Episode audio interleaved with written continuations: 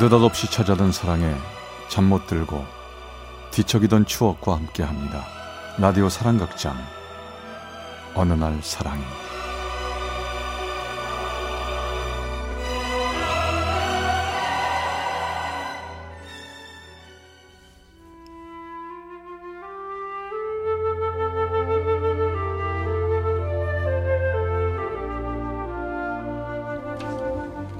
사랑의 체험수기 어느 날 사랑이 제 207화 꼭 한 번만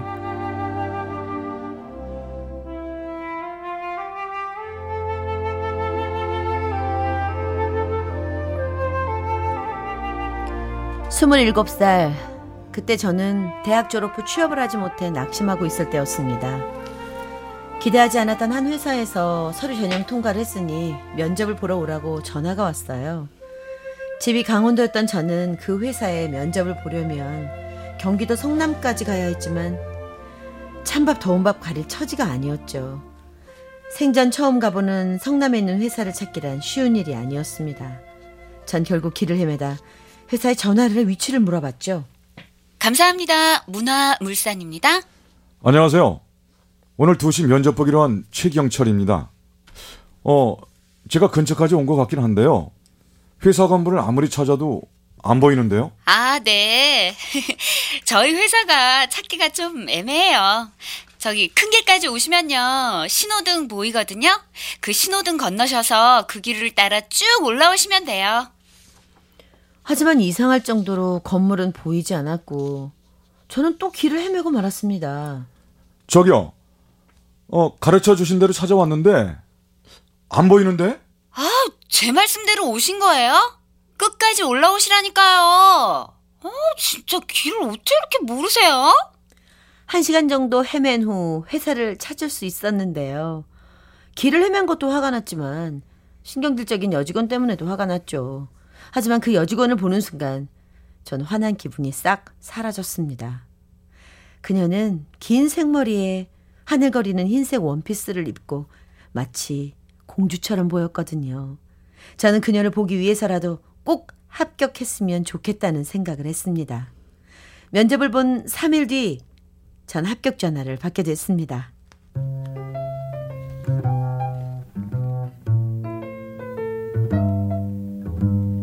회사 근처 고시원에 방을 얻었고 그녀의 앞자리에서 꿈 같은 회사 생활을 시작하게 됐습니다. 그러나 저의 이런 마음과는 달리 그녀는 저한테 참 쌀쌀 맞았죠. 아, 최경철 씨. 그렇게 하시면 안 되죠. 좀 빨리 못해요? 빨리 하셔야 한다고요. 좀 욱할 때도 있었지만 도도한 얼음공주 같아서 참 좋았습니다. 시간이 지나면서 도도한 그녀도 저에게 좀 친절해졌고 조금씩 우리 사이도 친해져 갔죠. 경철 씨, 살고 있는 고시원이 어디예요? 고시원에 있으면 매일 저녁은 혼자 사 먹는 거예요? 아니 뭐 거의 야근하니까 저녁은 해결되죠. 근데 주말엔 좀 그렇죠. 유나 씨, 심심하시면 가끔 놀러 오세요. 하긴 아는 사람도 없고 정말 심심하시겠다. 차라리 고시원 말고 방을 얻으세요. 아, 이 동네 방값 비싸잖아요. 아, 부모님이 시골에서 농사 지으셔서 저 대학 뒷바라지도 하셨는데 아 또 손 내밀 수는 없잖아요. 어, 진짜 저랑 다르게 착하시네요. 시간 나면 한번 놀러 갈게요.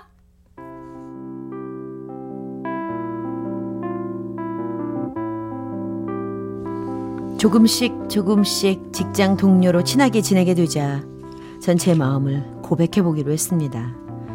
그날은 제가 회사에 입사한 지 1년이 지난 어느 날이었지요. 회식이 있었고 집이 같은 방향인 그녀를 집까지 데려다 주게 되었습니다. 저는 단도직입적으로 그녀에게 말했습니다. 유나 씨, 저 어때요? 네? 저 유나 씨 좋아합니다. 어, 그녀도 눈치를 채고 있었는지 뭐 그다지 놀라진 않았습니다. 전 경철 씨 싫은데요. 네? 아니, 내가 뭐가 어때서요? 저 정도면 괜찮지 않아요?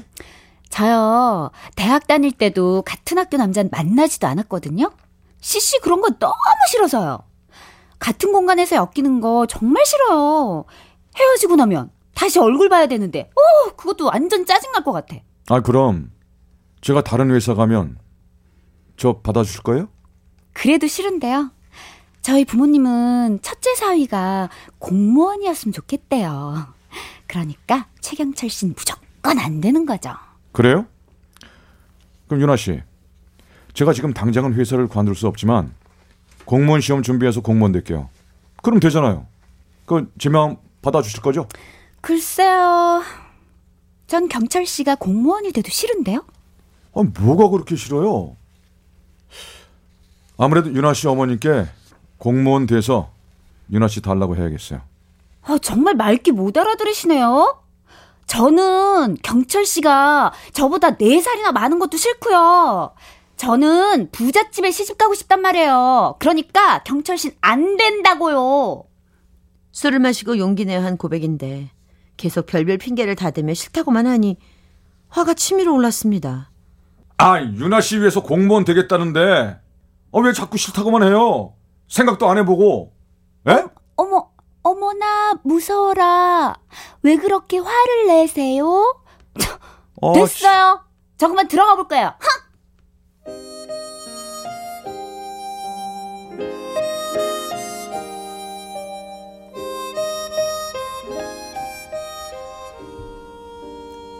저도 어디서 그런 객기가 나왔는지 모르겠어요. 다음날 그녀는 다시 예전처럼 저에게 톡톡 쏘며 말하기 시작했습니다. 벌레 보는 듯한 눈빛으로 다시 쌀쌀맞게 대했죠. 저는 다시 그녀에게 외면당했습니다. 그런데도 이상하게 포기가 되지 않았어요. 결국 전 1년 더 회사를 다니다 결단을 내렸습니다. 2년 동안 회사 다니며 모은 돈으로 공무원 시험 준비를 하기로 한 거죠. 전 짐을 꾸려 노량진 고시원으로 거처를 옮겼습니다. 야, 너 자신 있어? 공무원 되는 거 그거 쉽지 않아, 엄마. 쉽지 않은 거 알아.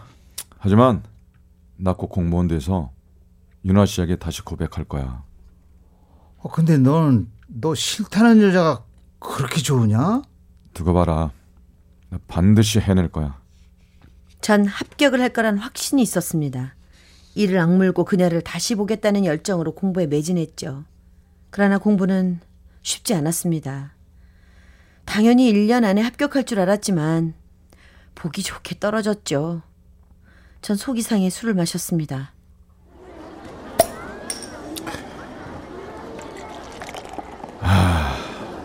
참 미치겠다. 진짜 속상하다. 근데 이 오늘따라 왜 그렇게 윤아 씨가 보고 싶냐? 목소리라도 듣고 싶다.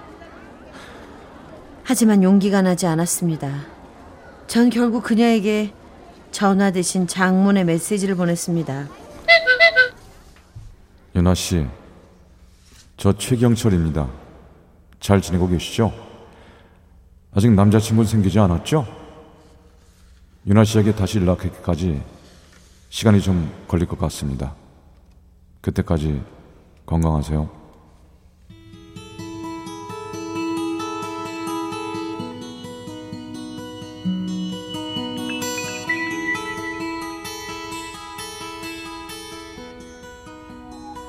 그러나 그녀는 답장이 없었습니다. 전 다시 이를 악물고 열심히 공부를 했고 1년 후 드디어 공무원 시험에 합격을 했습니다. 전 합격을 확인하자마자 바로 그녀에게 전화를 했죠. 그러나 그녀의 전화번호는 바뀌어 있더군요. 전 회사 동료에게 연락을 해 그녀의 바뀐 번호를 알아내서 전화를 했습니다. 윤아 씨, 저 최경철입니다. 어머, 오랜만이네요. 근데 제 번호 어떻게 하셨어요? 정섭이한테 물어봤어요. 저 윤아 씨, 저 공무원 시험에 합격했습니다. 축하해요. 어, 윤아 씨 보고 싶은데 제가 맛있는 저녁 살 테니까요. 언제 시간 되면 만나죠. 전 만나고 싶지 않은데요. 저 2년간 윤아 씨만 생각하며 공무원 시험 준비한 거예요. 제발 한 번만 만나주세요. 이제와 만나면 뭐해요? 저 남자친구도 생겼어요. 어, 언제요? 저, 아, 그, 그뭐 남자친구 있으면 어때요? 아, 아직 결혼한 것도 아닌데 그냥 한 번만 만나달라는 건데 안 돼요? 저 윤아 씨 때문에 공무원도 됐고 어, 고마워서 제가 밥 한 끼 먹자는 것 뿐이에요. 우리가 둘이 만나 밥 먹을 만큼 친분이 있는 사이는 아닌 것 같은데요. 음, 전화 끊을게요. 그녀는 끝까지 밥 먹자는 제 부탁을 거절했습니다. 참 포기할 수 없었죠. 남자가 칼을 뽑았으면 썩은 무라도 배워야겠다는 생각에 그녀의 어머님을 찾아가 부탁해 보기로 했습니다. 누구세요? 네, 여기 윤아 씨 댁이죠? 예. 아, 전 최경철이라고 합니다. 그 예전에 윤아 씨랑 같은 회사에 근무했던 사람이에요. 저기 어머니께 드릴 말씀이 있어 실례 무릅쓰고 이렇게 찾아왔습니다. 아, 유나한테 대충 듣긴 했죠. 근데 무슨 일 때문에 에, 나를 찾아왔어요? 얘기 들으셨다니까 다행입니다. 저 어머니께서 저를 좀 도와주십시오. 그 어머님이 큰 사위는 공무원 사위를 얻고 싶다는 말 한마디에 제가 공무원이 됐거든요. 아니 노력은 가상하네요. 근데 지금이 조선 시대도 아니고 부모가 짝지어준 사람이란 결혼하는 사람이 어디 있겠어요? 특히 우리 유나 걔 고집 꺾을 사람 아무도 없어요. 어머니 진심으로 부탁드립니다. 저 좀 도와주십시오. 근데 보니까 끈기도 있고 박력도 있고 생활력도 강해 보이긴 하네. 제가 유나한테 말은 좀 잘해볼게요. 어머니 감사합니다.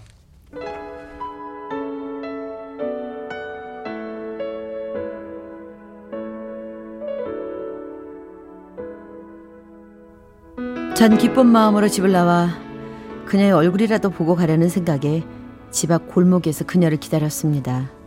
30분 후 그녀의 모습이 골목 끝에서 보이기 시작했죠. 아, 윤아 씨 잘 지냈어요? 저 방금 윤아 씨 어머니 만났습니다. 엄마 전화 받아서 알고 있어요. 전 이렇게 집에까지 찾아오실 줄은 꿈에도 몰랐네요. 정말 황당해요. 아무런 말도 없이 이런 무례한 행동한 거 정말 미안합니다. 하지만 윤아 씨가 안 만나 주시니까 경철 씨 좋은 사람이라는 거 알아요. 능력도 있는 사람이고요. 성격 더러운 절 이렇게 오랜 기간 좋아해 주는 것도 고맙고요. 근데요, 경철 씨는 제 스타일 아니거든요? 제 마음이 경철 씨한테 가지 않는 걸 어떡해요? 아니 왜요? 노력도 안 해보고요. 사랑이 노력으로 돼요? 직업이 좋다고 되냐고요?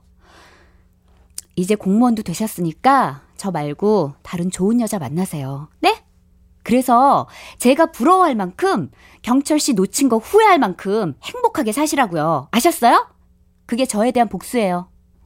저 들어갈게요. 에, 윤아 씨, 윤아 씨, 윤아 씨!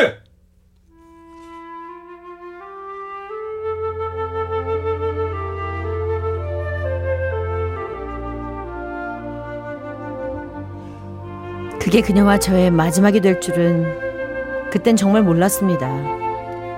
그녀는 이 말만을 남기고 집으로 들어간 후 제 전화도 받지 않았고 그 어떤 연락에도 답이 없었습니다. 그렇게 저 혼자만의 일방적인 사랑은 끝이 나고 말았습니다. 그 후 저는 공무원 생활을 하면서 동기와 결혼해 잘 살고 있습니다.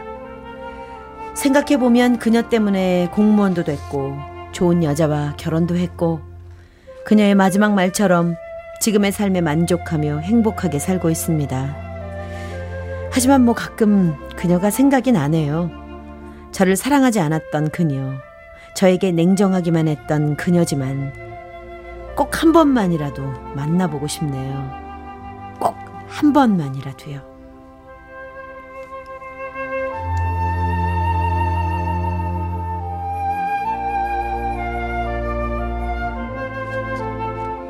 강원 강릉의 최경철 씨가 보내주신 207화 꼭 한 번만 편이었습니다.